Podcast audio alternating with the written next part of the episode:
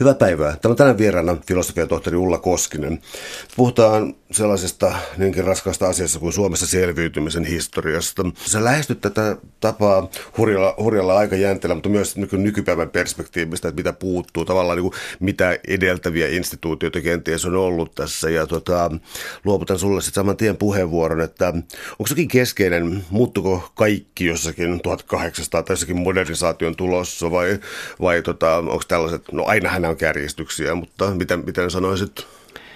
Ää, kyllä tietysti 1800-luvun sanotaanko niin jälkipuoliskolla ja siellä ihan niin viimeisellä neljänneksellä Suomessa aika moni asia muuttui. Iso tekijä oli tietysti noin nälkävuodet 1860-luvun lopulla, joka sitten ajokin kaiken näköisiä elinkeinouudistuksia, mutta tota, ehkä se oli semmoinen pitemmän ajan jatkumo, että kehitys vaan niin kuin tuntui kiihtyvän ja sitten 1900-luvulla sotien jälkeen alkoi tämä tällainen kodin teknologia ja sellainen, mikä sitten taas vaikutti ihan elämiseen kodeissa ja kotitalouksien hoitoon ja kaikki viestintätekniikka ja tällaiset asiat. Että se vaan tuntuu niin kuin kiihtyvän jatkuvasti tämä muutos. No sulla on tavallaan tässä tota, kehyskertomus Kakkurin vaarista. Ää, käydäänkö se läpi tässä? No, onko tämä ikään kuin... Sopii. Äh, joo, että onko se ikään kuin antaa meille kuva ainakin 1800-luvun puolelta. Joo. joo, kyllä vaan. Se on tällainen uudisraiva ja torppari. Siinä kirjan tekoprosessissa nousi esille ajatus, tota, että kustannustoimittajan taholta, että olisi kiva tämmöinen kehyskertomus siinä kirjassa, jossa havainnollistettaisiin yhden ihmisen tai perheen tasolla, miten elämä on sujunut ja mä sitten mietin asiaa ja päädyin siihen, että mullahan on, koska mä oon sukututkimusta tehnyt aika paljon, niin aineistoa näissä ihmisten oikeissa elämäntarinoissa. Ja tota, otin sitten sieltä, valitsin tämän Kustaaville Heikimpoja, joka on mulle itselle hyvin läheinen sitä kautta, että, että hänen raivaamansa torppa on meillä edelleen kesämökkikäytössä, että se on tällainen lapsuudessa saakka tuttu paikka ja sinne liittyy paljon tarinoita ja esineistöä, joka on tota, mulle ollut tuttua pienestä saakka. No, jos ruvetaan sitten miettimään näitä kovia olosuhteita, mitä Suomessa kohtaa, niin varmaan ensimmäisestä tulee asumisesta varmaan kannattaa kuitenkin, kuitenkin aloittaa. Kuinka kauan Suomi on ollut asuttu? Joo, mitenkäs se nyt menee? Tämähän on vähän muuttunut ilmeisesti viime aikoina, että on mennyt muutaman vuosituhannen taaksepäin, että onko se nyt peräti 11 000 vuotta sitten Suomeen tuli asukkaita. Mutta tota, siinähän se varmaan sitten jääkauden jälkeen jää vetäytyi, niin alkoi tulee ihmisiä sitten tänne ja ei välttämättä tarvinnut jääviä olla edes lähtenyt, kun tuli jo sitten hylkeenpyytäjiä ja sellaista väestöä, että yli 10 000 vuotta. No miten tämä asuimisto, tota, keskitytäänkö 1700-1800-lukuun vai lähdetäänkö vähän pidemmältäkin oikeastaan? Lähdetään vähän pidemmältä mieluummin. Joo, joo, kyllä, kyllä. Enemmänhän mä oon siis tutkinut 1500-luvulta 1700-luvulle, että se on sellainen mulla itsellä tutkimusten painopiste on keskittynyt sille ajalle ja sen tähden mä niin kuin ehkä sitä on painotettu eniten tässä kirjassa. Ja tietysti 1800-lukua ja myös 1900-lukua, koska niistähän on lähdeaineistoa valtavasti enemmän ja myös ihmisillä on omakohtaista kokemustakin siitä 1900-luvun muutoksesta. No um, asuin talot vielä ja tota, asuin talot vielä ja sitten sellainen asia, että, että Suomi on siis monella tavalla maanviljelyn asumiston suhteen ää, jakautunut itä-länsisuunnassa hyvin voimakkaasti jo varhain ja hyvin myöhälle ajalle. Kertoisi tästä?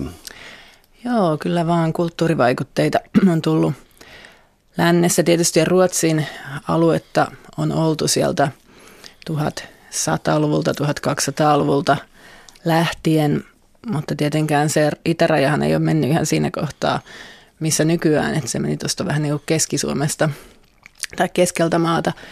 Ja myöskin tämä tunnettu Pähkinäsaaren rauhanraja sieltä 1323 vuodelta, joka koulun penkiltä on monille tuttu, niin se on aika monessa asiassa sellainen maan kahtia jakanut raja vielä myöhemmilläkin ajoilla, että niin kuin läntisten ja itäisten vaikutteiden. Suurperhe esimerkiksi on sellainen, minkä perinteisesti on ajateltu, että on siellä Itä-Suomessa enemmän ja lännessä on sitten ollut ydinperheitä varhemmin.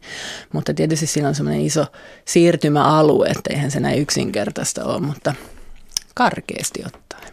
No mitä siis esimerkiksi maanviljely näillä alueilla, mitä se erosi toisistaan? No idässä oli kaskiviljelyä enemmän kuin lännessä. Toki täytyy ottaa huomioon, että kyllä lännessäkin alkuperäinen ja vanhin ja laajalle levinneen viljelytapa vielä pitkälle, jopa 1600-luvulla, 1700-luvulla, ihan 1800-luvullakin vielä lännessä jonkin verran kaskettiin, mutta idässähän se oli ihan pääasiallinen elinkeino sitten vielä 1800-luvulla. Eli tarkoittaa, että metsää kaadetaan ja poltetaan ja siinä palaneessa maassa viljellään. Ja se tietysti vaatii sitten aina uuden metsän käyttöönottoa ja tällä liikkuvaa, että se niin viljelyalue siirtyi paikassa toiseen, kun taas sitten lännessä oli tämmöiseen niin kuin paikallaan pysyvään viljelyyn sopivampaa maatakin, että oli tällaisia tasankoja, savitasankoja esimerkiksi, jotka pystyttiin muokkaamaan pysyviksi pelloiksi. Ja sitä myöten myös asutus sitten sijaitsi tai tiivistyi semmoisiin kiinteisiin kyliin näiden peltojen ääreen.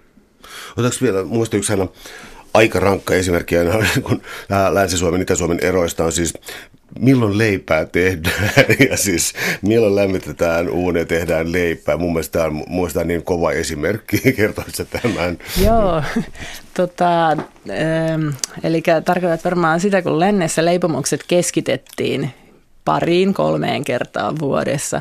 Itä-Suomessa taas leivottiin viikoittain, näin niin kuin karkeasti ottaen. Eli tarkoittaa sitä, että Länsi-Suomessa tehtiin tällaista kuivaa, kovaksi kuivattavaa ruisleipää, jota sitten talojen, pirttien katossa, tupien katossa orsilla kuivattiin sitä tuttua reikäleipää. Ja idea oli, että se säilyy kuivana sitten melkein vuoden ympäri. Ja idässä taas ei sitten tehty näin, vaan siellä tehtiin pehmeitä leipää. Ja siinä oli tietysti sitten jatkuva työ siinä leipomisessa ja lännessä se keskittyi tällaisiin suuriin rupeamiin leivontaurakoihin.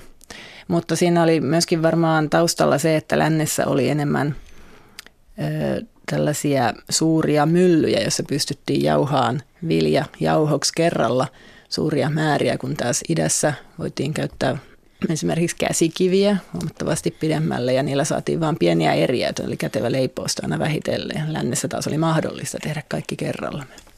No kysyisin sellaisen kysymyksen niin ikään kuin yleisestä aikalaisuudesta vaikkapa 1800-luvulle tultaessa. No siinä ajassa historia tietysti jo tiedettiin paljon muusta maailmasta, mutta jo vähän varhemmallakin ajalla. Niin oliko Suomi poikkeuksellisen perifeerinen ennen sitä, koska me ollaan aina maineista kovin tarkkoja ja Olaus Magnus muun muassa on kuvannut kaikki ää, Suomea enemmänkin ei kovinkaan imartelevin sanakäänteen ja, ja, ja muutenkin ollut tällaista, että ää, miksi te ette rakenna savupiippuja, täytyy olla jossakin savupirtissä ja muussa. Hirvittävän usein tietysti se tulee se perspektiivivirhe, että me kuunnellaan jotain kansanvalistajia tai muita, mutta niin kuin sellaisen kuvan saa kuitenkin, niin kuin, että on saastaista, pimeää, nokista ja muuta. Oliko Suomi kuitenkin samassa rintamassa muiden agraarimaiden kanssa tuon ajan Euroopassa?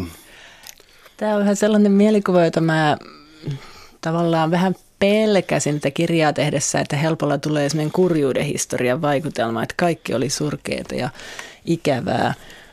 Mutta ihmiset itse ei ehkä osanneet ajatella näin tai ei olisi olleet sitä mieltä.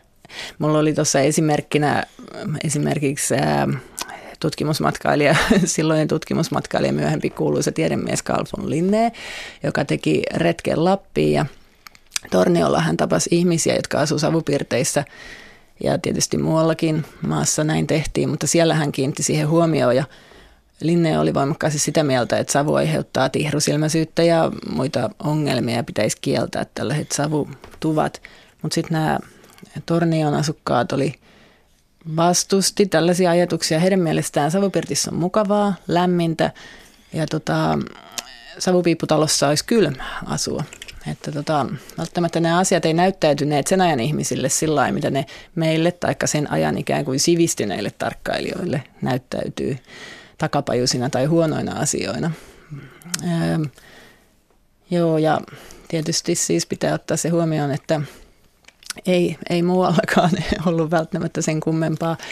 Ja myöskin se, että monet tai oikeastaan kaikki elinolosuhteet ja asiat oli järjestetty luonnonolojen, vallitsevan ilmaston, saatavilla olleiden materiaalien ja tällaisten mukaan, että niin kuin vuosisatojen miespolvien kokemuksella oltiin päädytty tiettyihin ratkaisuihin. Ne oli monella tapaa tarkoituksenmukaisia siinä tilanteessa, missä niitä käytettiin.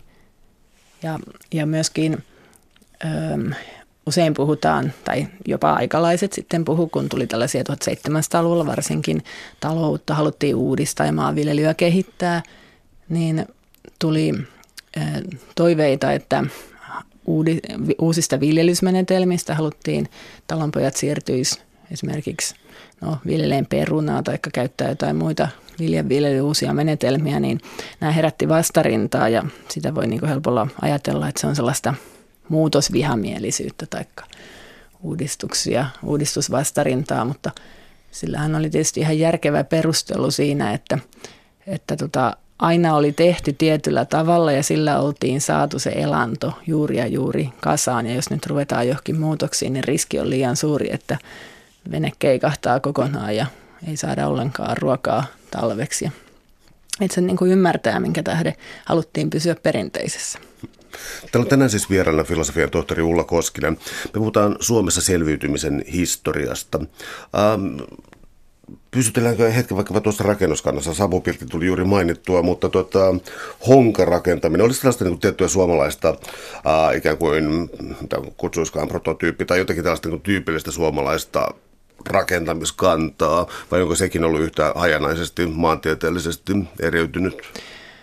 Kyllä se tämä hirsisalvosrakentaminen on koko Suomessa melkeinpä ihan ehkä pohjoista Lappia lukuun ottamatta ollut vallalla. Ja sehän on tämmöinen niin kuin pohjoisen havumetsävyöhykkeelle tyypillinen. Että sitä rakennusainetta on saatavissa ja se on niin kuin itäistä perua, että pohjois- ja, ja tota, muualla Venäjällä sitä myöskin käytetään ja Skandinaviassa. Esimerkiksi silloin, kun on ollut kyseessä siis jonkinlainen niin muoti-ilmiö, että jotkut, jotka syntyy No verrataan aikaisin, koska lähinnä hovi on se paikka, mistä lähtee liikkeelle sellaisia ähm, käytäntöjä, asuja ja muita, joita sitten taas sitten porvaristo rupeaa, tota, vauraampi porvaristo tai aateli rupeaa niitä kopioimaan. Ähm, Suomi oli siis Ruotsia kuitenkin hetkinen, siis mitä 700 vuotta enemmän. Tota, oliko Ruotsin hovilla esimerkiksi tai Turun kaupungin keskeisellä asemalla Ruotsin valtakunnassa, oliko Suomessa tällaista siis niin kuin, no, niinkin hyvin toimeen tulevaa jonkinlaista kaupunkiasujumista tai tällaista, jossa tota, oli sellaisia asioita kuin muotivirtaukset? Ilman muuta oli kyllä. No, porvaristo oli hirveän vähäistä pitkälle 1800-luvulta, 1900-luvulle jopa saakka, mutta, ja, mutta ehkäpä maaseudulla nämä kartanot ja niissä asuvat aateliset oli sellaisia ikään kuin muodin edelläkävijöitä, joita sitten vaurauden lisääntyessä koitettiin ehkä jäljitellä. Ja tähän sitten myöskin ylellisyysasetuksilla puututtiin, että talonpoikaistoon ei pidä liikaa jäljitellä ylempiä yhteiskuntaryhmiä tuhlata siihen rahaa ja esiintyä ikään kuin herroina – mutta joo, ilman muuta siis, no voidaan ottaa esimerkiksi 1500-luvulla tuli espanjalainen tumma puku muotiihovissa ja aateliston keskuudessa ja, ja sitten sen jälkeen tietysti mitä moninaisempia erilaisia vaatemuotoja ja, ja virtauksia on ollut, että ilman muuta. Ja tota, myöskin asumisessa, että oikeastaan se, mistä aateliston ja ehkä papisto ja muiden varakkaiden asumukset eros talonpoikaistosta oli se, että niissä oli näyttäviä tekstiilejä ja, ja tota, no tietysti myös huonekaluja, mutta pitkään kalustus oli aika yksinkertaista, että se oli niin kuin tekstiilit, mihinkä panostettiin. No siirrytään sitten tota, ruokaan ja juomaan, joka on tietysti hyvin, hyvin laaja aihe. Ja tota, no lähestytäänkö vaikka vuoden kierron mukaisesti sitä, siis ruoan tietysti yksi ongelma on ja kun lähdetään sitä perusongelmasta, ruoan riittävyydestä ja, laadusta, eikä se ole se perustavin taso. Eli ää, oliko, oliko nälkäkuolema, siis me tiedetään sen suuret nälkävuodet, mitä 1867-68, ja oliko siis tällaisen niin normaalinkin nälkävuosien ulkopuolella nälän uhka jotenkin jatkuvaa asiaa, joka täytyy jotenkin ottaa vuoden kierrossa huomioon? Ilman muuta oli, koska ihan jopa 1800-luvulla saakka niin isossa osassa maata hätäruoka, eli tämmöinen huonojen vuosien aikana tehty viljan korvikkeella jatkettu leipä, puuro, niin tota, oli normaaliruokaa suurelle osalle väestöä, eli se on ihmeellinen asia. Että niin kuin normaalivuotenakaan ei välttämättä ollut odotettavissa, että pärjätään sillä syötäväksi tarkoitetulla ruoalla, vaan täytyy ottaa esimerkiksi pettua männyistä siihen lisäksi. Eli kyllä se nälänuhka niin oli sillä alituisesti vaanimassa. Ja siihen tietysti täytyy sitten varautua ja ottaa se nimenomaan huomioon, kun jos juurikin miettii jotain muutoksia viljelytapoihin tai viljelylajikkeisiin tai muuhun, niin että täytyy aina pitää varansa, ettei, ettei sitten käykin huonosti. Eli tota, jos nälkä oli koko ajan ähm, näköpiirissä ja täytyy syö, syödä erilaisia korvikkeita ja muita, niin minkä tyyppistä, mä tarkoitan nyt jotenkin niin suunnilleen niin kaloripitoisuuksia ja tällaisia asioita, siis minkä laatuista tässä mielessä ruoka oli? Se oli ainakin lähi, lähiruokaa ja luomutuotettua, että sen puoleen varmaan ihan, ihan ihanteellista syötävää. Tietysti täytyy erotella, että jos puhutaan, että mitä syötiin, niin pääosa väestöstä söi vaatimattomasti, voidaanko sanoa, että heillä ei ollut välttämättä kovinkaan suuri valinnanvara, mutta sitten äm, varakkaampia ihmisiä on tietenkin ollut aina. Ja jos ajatellaan mitä jossakin uuden ajan alun tai 1500-1600-luvun linnoissa syötiin, niin siellähän oli voimakkaasti suolattua lihaa, olutta ja, tota, ja myöskin oli saatavilla ulkomailta erilaisia ylellisyysjuttuja, sokeria ja tällaisia ihan makeisiakin tuotiin jo 1500-luvulla. Mun, mun tietoja on siitä siltä ajalta ainakin, mahdollisesti varmasti varhemminkin. Niin, eli tota, ikään kuin väestön pääosa näyttää siltä, että söi nykysuositusten mukaisesti terveellisemmin, mitä se rikkaampi osa. Eli ihmiset söi viljaa, täysjyväruista, puuron ja leivän muodossa, sitten naurista, kaalia, muita juurekkaita ja kasviksia. Ja ähm, papua, hernettä. Eli kasvisruokaa aika pitkälle. Sitten tietysti kalaa, ja kalaa saatettiin suolata, mutta sitä myöskin kuivattiin ja säilyttiin muilla menetelmillä. Sen sijaan niin kuin maitotuotteita ei välttämättä ollut saatavilla muuta kuin kesäaikaan. Voi meni aika pitkälle myyntiin ja samaten se liha, että tietysti nyt on erilaisia, erilaisia olosuhteita eri puolilla maata ja joillakuilla taloilla saattoi olla ähm, paljonkin karjaa ja sitä myötä niin kuin lihaa saatavilla sitten ihan arkikäyttöönkin, mutta kyllä varmasti suurin osa väestöstä söi kasvisruokaa arkisin ja liharuoka oli sitten juhlissa ainoastaan saatavilla jouluna perinteisesti ja ehkä perhejuhlissa sitten. Missä vaiheessa valtio entiteettinä astuu mukaan peliin? Mä tarkoitan tällä sitä, että valtiohan hyppii niin kun, no, kirkko myöhemmin siis siihen yhdistyneenä, mutta vaikutusvalta on ollut suuri, mutta se on ollut siis tietysti tota, niin kuin pakottamista ruotuväkeen, kaikkia tällaisia, tällaisia asioita. Ja sitten tota, ja sitten valtio on tietysti myös siis rikosoikeudellinen yksikkö, mutta sitten tullaan tällaiselle alueelle, että millainen valtion, äh, valtion tehtävää turvata koulutus vai onko se kirkon? Ja sitten vieläpä se, että estää ihmisiä kuolemasta nälkään, mikä onkin sitten jo ilmeisesti tuntuu menevän modernin kauden huippusaavutuksia, anteeksi ivallinen puheenparteni, mutta miten siis, mä tarkoitan nyt lähinnä niin suojaa valtiolta. Kyllähän jo 1600-luvulla valtio koetti lievittää nälkävuosien esimerkiksi seurauksia ja lähetettiin avustuksia, mutta se oli vähän vähän eri periaatteista lähtöisin ja ei onnistunut välttämättä kovinkaan hyvin, eikä, eikä ollut mitenkään joustavaliikkeisiä avustusmenetelmiä siihen aikaan olemassa eikä kehitetty. Ehkä se enimmäkseen meni siihen suuntaan se ajattelutapa, että valtio suojelee ihmisiä noin niin kuin, että vihollinen ei hyökkää tänne ja että, että sitä kautta asuminen on mahdollista ja turvallinen elämä, mutta sitten, sitten taas – ihmiset sitä vastapanoksena maksaa veroja ja luovuttaa sotilaita ja näin poispäin. Että oli niin tällä, tämän tyyppinen sopimus.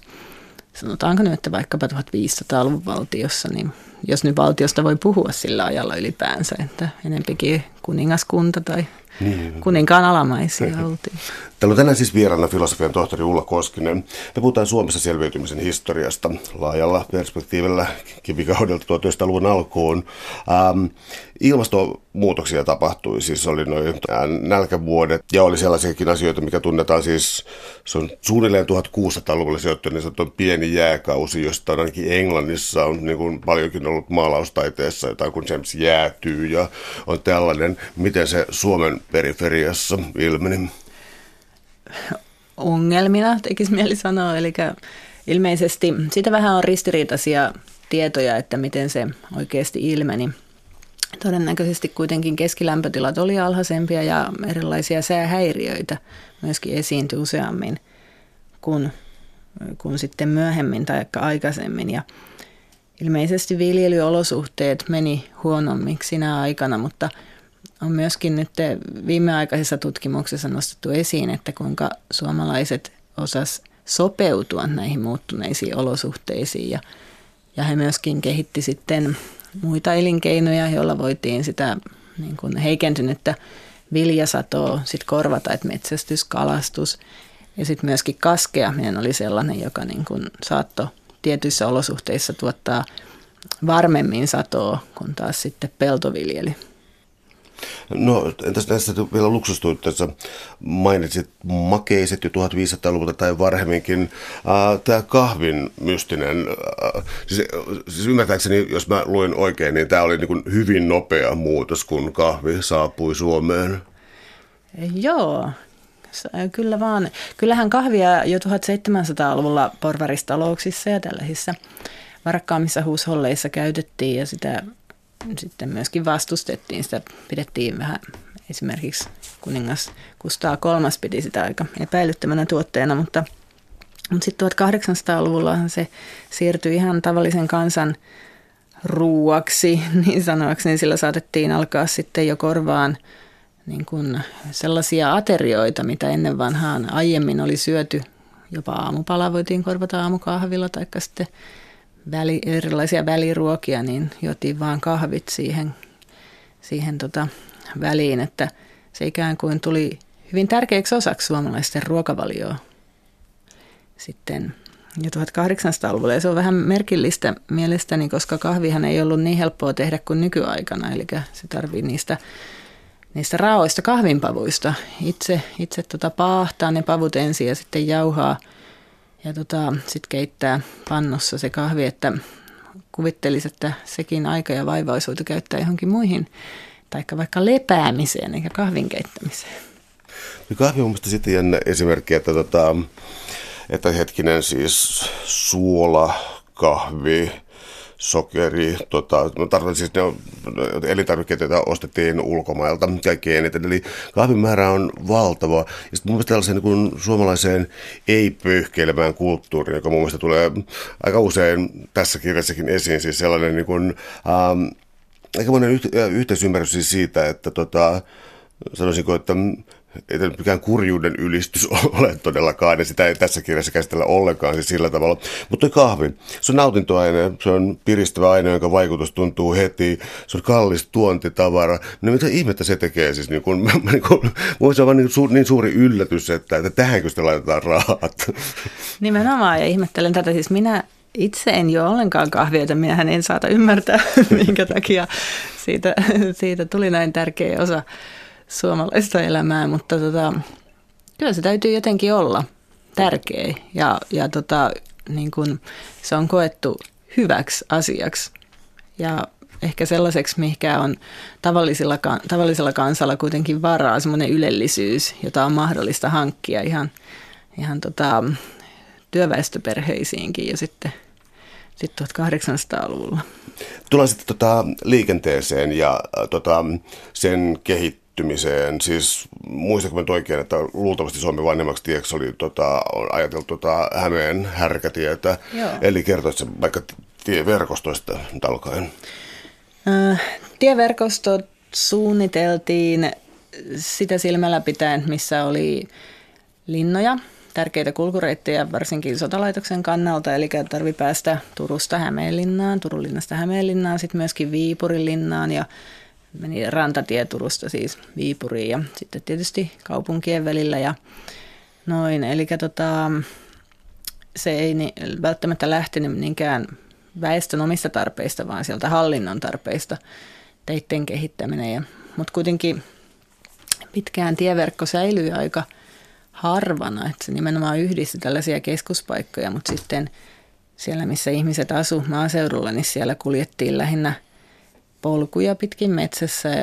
Ja kuljettiin kävellen taikka no, talvisi hiihtämällä ja hevosella ratsain taikka sitten reellä, että siellä ei oikeastaan voi pitkälle jonnekin 1600-1700-luvulle saakka, niin ei oikeastaan päästy kulkeenkaan välttämättä millään esimerkiksi nelipyöräisillä kärryillä, vaan siellä oli ihan sitten tällaiset ää, he, purilaat he, esimerkiksi käytössä, jos tarvi kuljettaa kesäsin tavaroita, niin vedettiin hevosen perässä aisoilla maassa sitten niin kuin tavaraa, tynnyreitä sun muita. Mitä valtasuhteita siinä oli? Mä tarkoitan, että tiestö usein kuvitellaan nykyään julkiseksi palveluksi, tosin se on muuttumassa myös sekin ajatus, mutta tota, ähm, oliko silloin siis viranomaiset velvoitti pitämään huolta lähiteistä vai, vai näinkö tämä käytännössä suunnilleen meni? Kyllä vaan. Tota, tienpito oli paikkakunnan talollisten, eli talon isäntien velvollisuus. Oli erilaisia teitä, toiset oli paikallisteitä, joita sen niin kuin lähistöllä asuvat talonpojat ylläpiti, mutta sitten oli sellaisia äh, niin kuin maanteitä, joita isomman alueen ihmisten piti sitten ylläpitää ja myöskin sillat kuulu tähän, että oli kihlakunnan siltoja ja muita, joita koko kihlakunnan talonpoikien piti sitten kunnostaa ja rakentaa. Sitten usein järjestettiin sillä lailla, että kauempana asuvat talolliset osti lähellä asuvilta nämä palvelut, taikka sitten järjesti jonkun, joka oli kirvesmiestaitojen erityisesti ja halusi tulla rakentaa, niin maksoi sitten hänelle, että rakentaa heidän osuutensa. Ja se tientekovelvollisuus oli tietysti varmasti aika raskas. Puhutaankin teidän perkaamisesta tai raivaamisesta eikä niinkään rakentamisesta, että se oli sellaista lähinnä, että väännettiin kiviä pois sitä kulkuväyliltä ja, ja raivattiin puustoa ja kasvustoa, että sitä ei varsinaisesti mitenkään, sillä ei välttämättä pohjustettu ainakaan niitä, niitä tota, pienempiä kulkuteitä, vaan oli vähän sellaisia niin kuin luonnontilaisia, mutta kuitenkin sen verran leveitä, että voitiin sanoa tieksi. No, tie nyt oli kuitenkin olennainen, joka yhdisti sitten kodin maailmalle, mutta, äh, mutta tota, kotona muuten, mitä innovaatioita, nyt käytetään taas näitä historiallisesti hieman kyseenalaisia tämän ajan käsitteen tässä, mutta mitä kodin teknologiaa oikeastaan löytyy sitten tuolta ajalta? Siis, äh, mä, ennen kuin mä luovutan puheenvuoron, mutta täytyy sanoa siis se, että, että pesukoneen keksiminen on täytynyt olla siis valtava. Sun kirjassa olet laskenut tunteja kauan, menee siis suunnilleen vuosityöaikaa, ja se on ollut siis ilmeisesti todella mahtava. Kerron nyt siitä ihmeestä.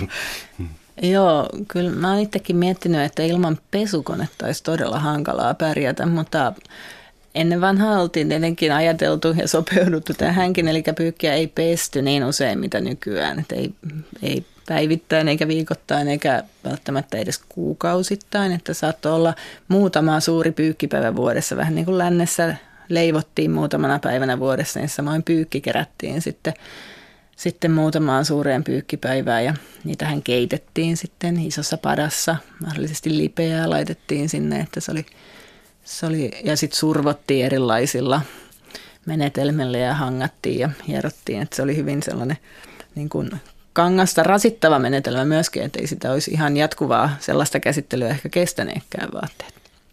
Ja tota, mutta joo, siihen meni valtava työmäärä ja, ja, ja tietysti myöskään mikään hienommat vaatteet ei sellaista käsittelyä kestäneet, että varmasti niiden, niitä ei arjessa käytetty ja yritettiin sitten välttää niiden pesemistä. Ö, on sitten myöskin kaiken näköisiä esimerkkejä siitä, että ihmiset piti niitä samoja työvaatteita tai arkivaatteita, niin kuin esimerkiksi talven läpeensä, eikä niitä turhaan vaihdettu. Ja sitten saattoi esimerkiksi lastenvaatteekin olla – jo savupirteissä ja leikeissä sen verran nuhjaantuneita ja ettei niitä alkuperäistä väristä oikein tiedetty, vaan ne oli epämääräisen likaisen harmaan ruskeita. Ja jostain oli sellainenkin esimerkki, että van, vanha naisihminen niin tota oli ää, koko elämänsä käytti samaa tämmöistä niin juhlaröijyä, että se ei niin paljon kulunut eikä, eikä likaantunut, että sitä niin harvoin käytettiin, että se kesti sitten koko eliniä. Osaatko antaa tuollaisia arvioita sitten, tota, on oikeastaan vähän hankala luoda tämä kysymys tai laatia tällaista kysymystä, koska niin kuinka paljon oli vapaa-aikaa, niin niin sanotusti tämä niin hyvin hankalallinen käsitteellinen ja laskennallinen operaatio, mutta minkälainen oli ikään kuin tyypillistä ajankäyttöä ja mikä epätyypillistä? Tota, ja kyllähän siihen varmasti melkein koko päivä tähän pyykinpesuun meni. Ja ylipäänsä en tiedä, ajateltiinko sillä että tarvitsisi olla sitten, niin, ei, tai tietenkään ei eroteltu sillä niin kuin vapaa-aikaa ja työaikaa, että koko ajan puuhattiin jotakin. Että se niin kuin ei oltu sillä varmasti ajateltukaan, että pitäisi olla tietty osa päivästä jouteen.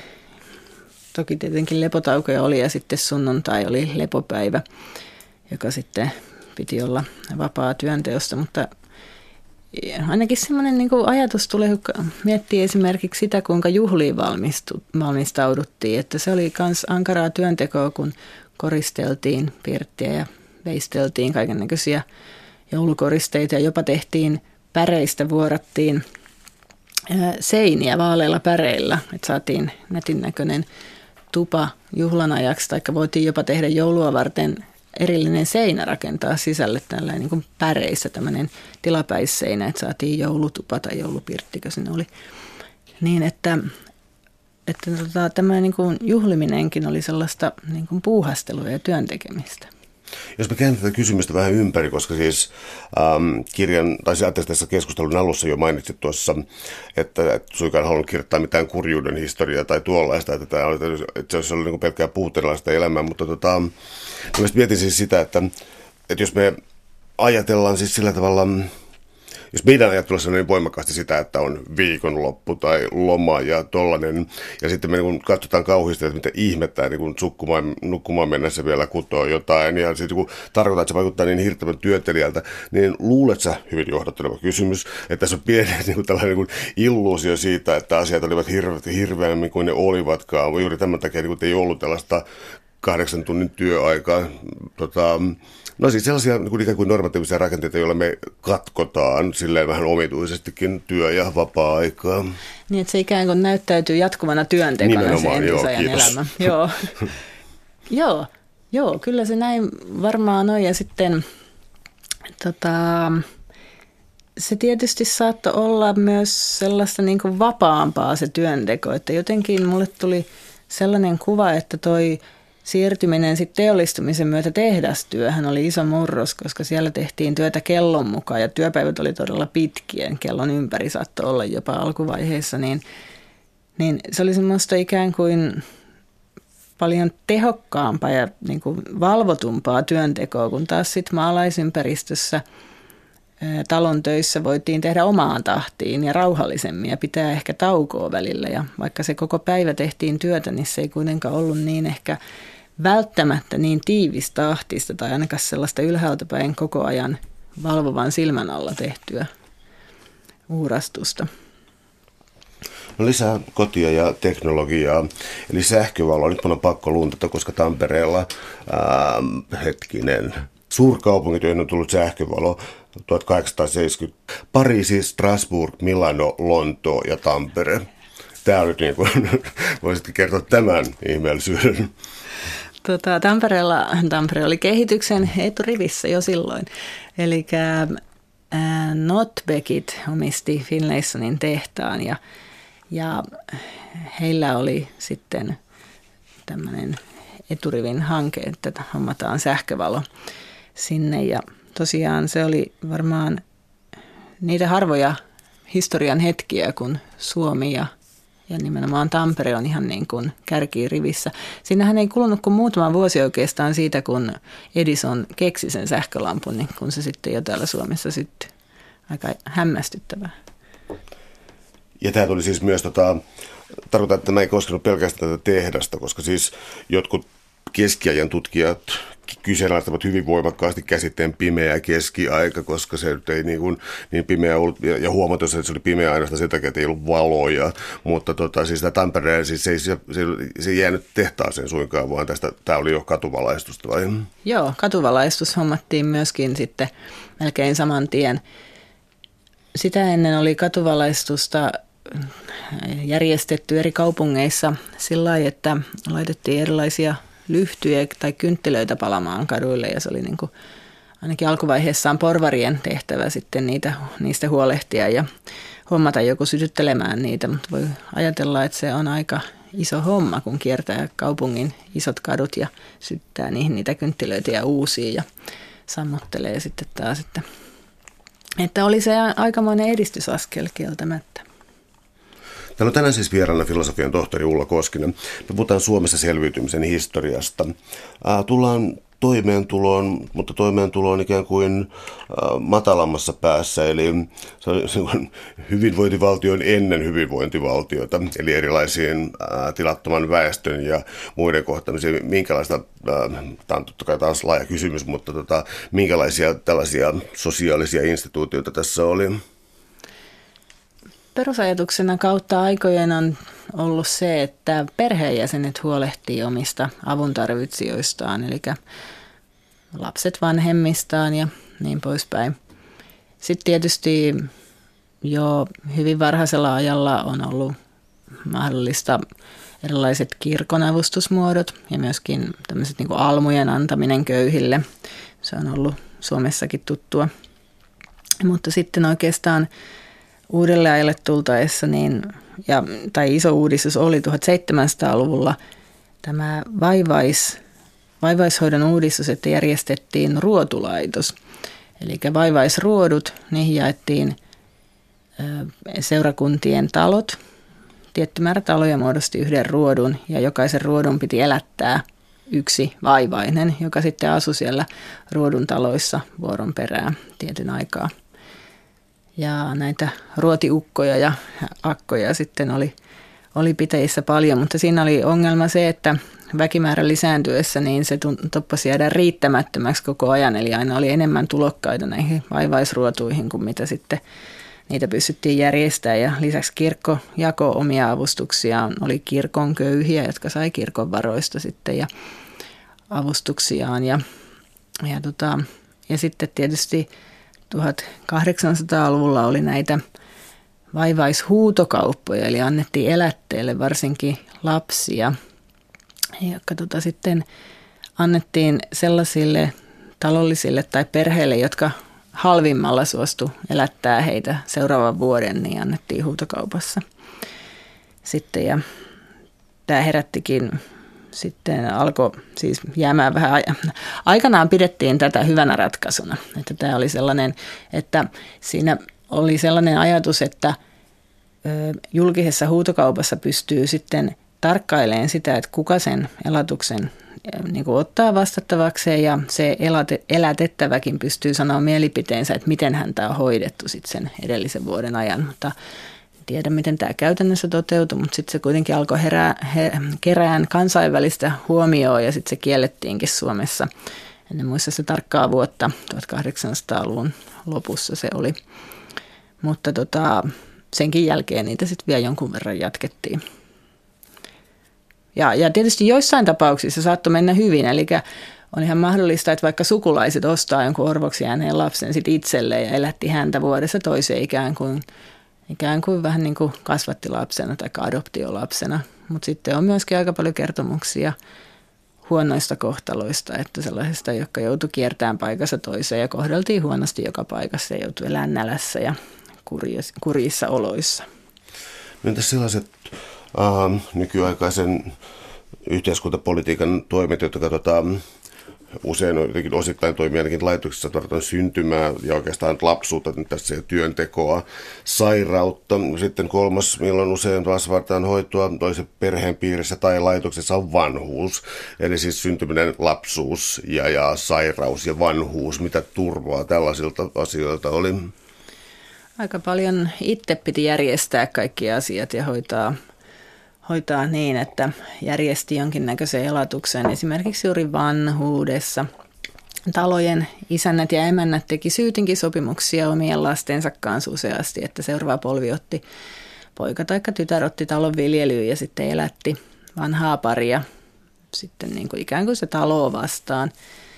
Ja tota, mutta sitten tilattomalla väestöllä, jolla ei ollut maatilaa eikä, eikä paljon omaisuutta, ei ollut tietenkään tämmöiseen mahdollista, mahdollisuuksia, että heillä olikin sitten usein ongelmana, että millä se millä sitten vanhuudessa pärjätään, mutta erinä, erilaisia tilapäistöitä tehtiin, sellaista mihin, mihin sitten vaan pystyi ja kausityössä oltiin apuna ja ajatus niin kuin tai siis käytäntö oli se, että ihmiset teki vanhanakin sellaista työtä, mihin pystyy, että ei ajateltu, että he jää niin kuin eläkkeelle tai vaan olemaan, vaan että he teki sitä, mihin, mihin kykeni niin kauan kuin vaan mahdollista. Ja sitten oli tietenkin tämä vaivaishoito sitten viimeisenä mahdollisuutena, että jos ei muita, muita elatuskeinoja ollut.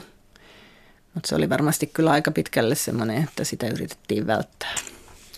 No entä sitten tämä aiemmin mainittu lastenosuus tässä näin, eli tota, minkälainen oli lapsityövoiman taakka? Lapsityövoimaa pidettiin tehtä, te, teollistumisen alkuvaiheessa jotenkin positiivisena asiana. Että katsottiin niin, että, että tehtaat tarjoaa tuloja sellaisille lapsille, vähävaraisille perheille sit heidän kauttaan, jolla muuten olisi olisi uhka, että kärsisi puutetta jokapäiväisessä elämässään. Ja tällä ainakin perusteltiin muun muassa jotakin tulitikkutehtaita, jotka on niin kuin pahamaineisia siitä, että niissä työskentelyolot oli erittäin vaarallisia ja epäterveellisiä. Mutta että se ei välttämättä alkuvaiheessa ollut mitenkään tämmöinen ainakaan suuri yhteiskunnallinen kysymys, että lapsia ei saisi pitää tehdastyössä. Siihen oltiin totuttu maatalousyhteiskunnassa, että lapset tekee siinä sivussa vanhempien mukana opettelee niitä töitä, mihin he pystyy ja sitten vähitellen niin kuin siirtyy siihen aikuisten työmaailmaan siinä sivussa. Mutta sitten siinä työväenliikkeen myötä 1800-luvun lopulla myöskin kansakoulun vaikutuksesta, niin kritiikki alkoi kohdistuu tähän lasten tehtaissa työskentelyyn ja, ja, ja sitä ei enää pidettykään niin siunauksellisena asiana kuin mahdollisesti jotkut oli pitäneet aikaisemmin. Mitä sellainen asia, tuota, tuota, isot tehtaat, koska ikään kuin ennen, ennen sosiaalistista työväenliikettä oli olemassa niin sanottu riiktiläinen ähm, No, se oli vähän poliittinen manööveri sillä tavalla, että haluttiin ehkäistä sosialismia, joten työnantaja rupesi tarjoamaan palveluita. Se on nyt tässä sivuseikka, mutta Suomessa isommat tehtaat ja muut, niin tota, ei ole virkistäytymispäiviä, hän löytyy ja vaikka mitä yllättäviä tällaisia, joita niin nykymaailmastakin löytyy. Kyllä vaan, oli patriarkalismi oli semmoinen ajattelutapa, että tehtaan johtaja patruuna on ikään kuin koko tehdasyhteisön johtajapää, vähän niin kuin perheessä isä lapsilleen, että hän huolehtii tehtaalaisten kokonaisvaltaisesta hyvinvoinnista tarjoamalla erilaisia palveluita asumisesta ja lähtien. Ja sitten tosiaan oli näihin tällaisia virkistäytymispäiviä, että lähdettiin joukolla jonnekin veneretkelle tai kokoonnuttiin torille viettämään kesäpäivää ja tällaisia erilaisia, erilaisia tota, ilmiöitä oli. Mutta unohtu vielä tuosta ikäkaari-ajattelusta, siis tämä sairaus, sairaus- ja kuolema-osio. Ja tota, hyvin, hyvin usein kuulee siis sen väitteen, että kuolema on nyt puhdistettu näkyvistä ja tällä tavalla. Ja niin tämä kuoleman kohtaaminen sitten agrarivaltiossa, niin se taisi myös olla eräänlainen on työllistäjä, nyt on aika hankala sana, mutta niin kuin, ää, millä, tavalla, millä tavalla siihen suhtauduttiin? Käytännöllisen lähe, käytännöllisesti tai käytännönläheisesti. Ihmiset saattoi tehdä itselleen arkun valmiiksi odottelemaan ja sitten saattoi olla niin, että arkulle ei tullutkaan käyttöön johonkin vähän aikaan, niin sitten sitä voitiin lainata muualle, missä tulikin sitten sille tarvetta ja, ja sitten taas, taas saatiin sieltä ikään kuin vastapalveluksena myöhemmin sitten uusi arkku omaan käyttöön odottelemaan. Ja tota, no se oli hyvin arkipäiväinen ilmiö sikäli, että varmasti suurin piirtein jokaisesta perheestä uudella ajalla ja, ja vanhemmalla ajalla niin tota, kuoli lapsia. Et lapsikuolleisuus oli niin suurta, että karkeasti ottaen ehkä noin joka kolmas lapsi uuden ajan alussa kuoli ennen toista tai kolmatta ikävuottaan. Ja, ja, ja se oli vain sellainen ajatus, joka ihmisten oli jotenkin sopeuduttava tai totuttava, että näin käy. Ja, ja, tota, ja sitten myöskään ei tietenkään ollut mitään sairaaloita tai hoitolaitoksia siinä, että nämä sairaat ja, ja sitten niin kuolevat hoidettiin kotona. Ja tota, he myöskin useimmiten kuoli kotonaansa ja sitten sieltä hoidettiin ää, arkkuun ja kirkolle hautausmaalle. Että tota, varsinkin syrjäseuduilla nämä kirkkomatkat saattoi olla todella pitkiä ja hirvittävän hankala kuljettaa ruumiita sitten arkuissa sinne kirkolle. Ja, ja usein olikin sellaisia väliaikaisia paikkoja, missä esimerkiksi talveksi voitiin jättää niitä odottelemaan, että sitten myöskin hautoja oli vaikea tehdä, kun oli maa jäässä. Pitkäähän myöskin tuonne 1700-luvulle saakka niin haudattiin mielellään kirkon lattian alle. Mutta tota, se sitten kiellettiin, koska oltiin sitä mieltä, että se on epäterveellistä ja valistushengessä ajateltiin, että tulee hajuhaittaa ja kaikkea, että tämä ei ole sopivaa. Täällä on tänään siis vieraana filosofian tohtori Ulla Koskinen. Me puhutaan Suomessa selviytymisen historiasta pitkällä aikajänteellä. Tuota, tässä, jos nyt käytetään tällaista yleiskäsitettä kuin esimodernissa maailmassa vielä, niin tota, tämä väestörakenne, niin tota, jos kuitenkin niin perheen vanhin poika peri talon ja, ja jos elettiin kuitenkin niin kuin noin suhteessa kurjuudessa, niin se virittää heti kysymyksen siis niin kuin liikaväestöstä tämä kaunis sana ja tuota, muuttoliikkeestä etelään ja kaupunkeihin ja samalla sitten koulutukselta. Eli niin sanottu yhteiskunnallinen liikkuvuus tässä näin, niin tota, oliko, sillä, oliko se näkyvissä jo tuon ajan Suomessa, että, tota, että vaikkapa ylioppilaaksi tuleminen oli yleensä mahdollista jollekin, tai se, se, no se oli kyllä niin harvojen erikoisoikeus siihen aikaan, mutta tota, oliko tällaista yleisempää niin kuin maantieteellistä ja sosiaalista kiertoa? Kyllä oli, että koulunkäyntihän oli avoinna myöskin talonpoikaisille opiskelijoille. Tosin se oli heille ainakin tuolta Sisä-Suomesta suomenkielisiltä alueelta lähteville, niin saattoi olla kohtuullisen hankalaa, koska opetus oli ruotsin kielellä ja, ja sitten opeteltiin latinaa, eli heillä oli pieniä kieliesteitä saattoi olla siinä opintojen tiellä. Mutta periaatteessa siis oli mahdollista, tietysti se oli kallista, koska se piti käyttää, niin kuin kustantaa omilla varoilla ja myöskin se majoitus siellä koulukaupungissa. Piti, piti sitten kustantaa ja ehkä etulyöntiasemassa oli sellaiset, joilla oli entuudestaan suhteita kaupunkiin, esimerkiksi sukulaisia siellä taikka, taikka muuta tällaisia yhteyksiä. Aika siis tilattomalle väestölle kouluttautuminen oli käytännössä mahdotonta, ja, mutta kyllä sitten taas varakkaammat taloulliset koulutti poikiaan papeiksi se oli varmasti se päämäärä usein, että saadaan pojasta pappia hänelle sitten varmat tulot jonkin kappalaisen viran tai jopa kirkkoherran viran myötä. Mutta joo, yleisempää sitten tietysti muuttoliike, tai siis muuttoliikettä esiintyi tietysti kaupunkeihin jonkun verran ja sitten myöskin pitäjien välillä.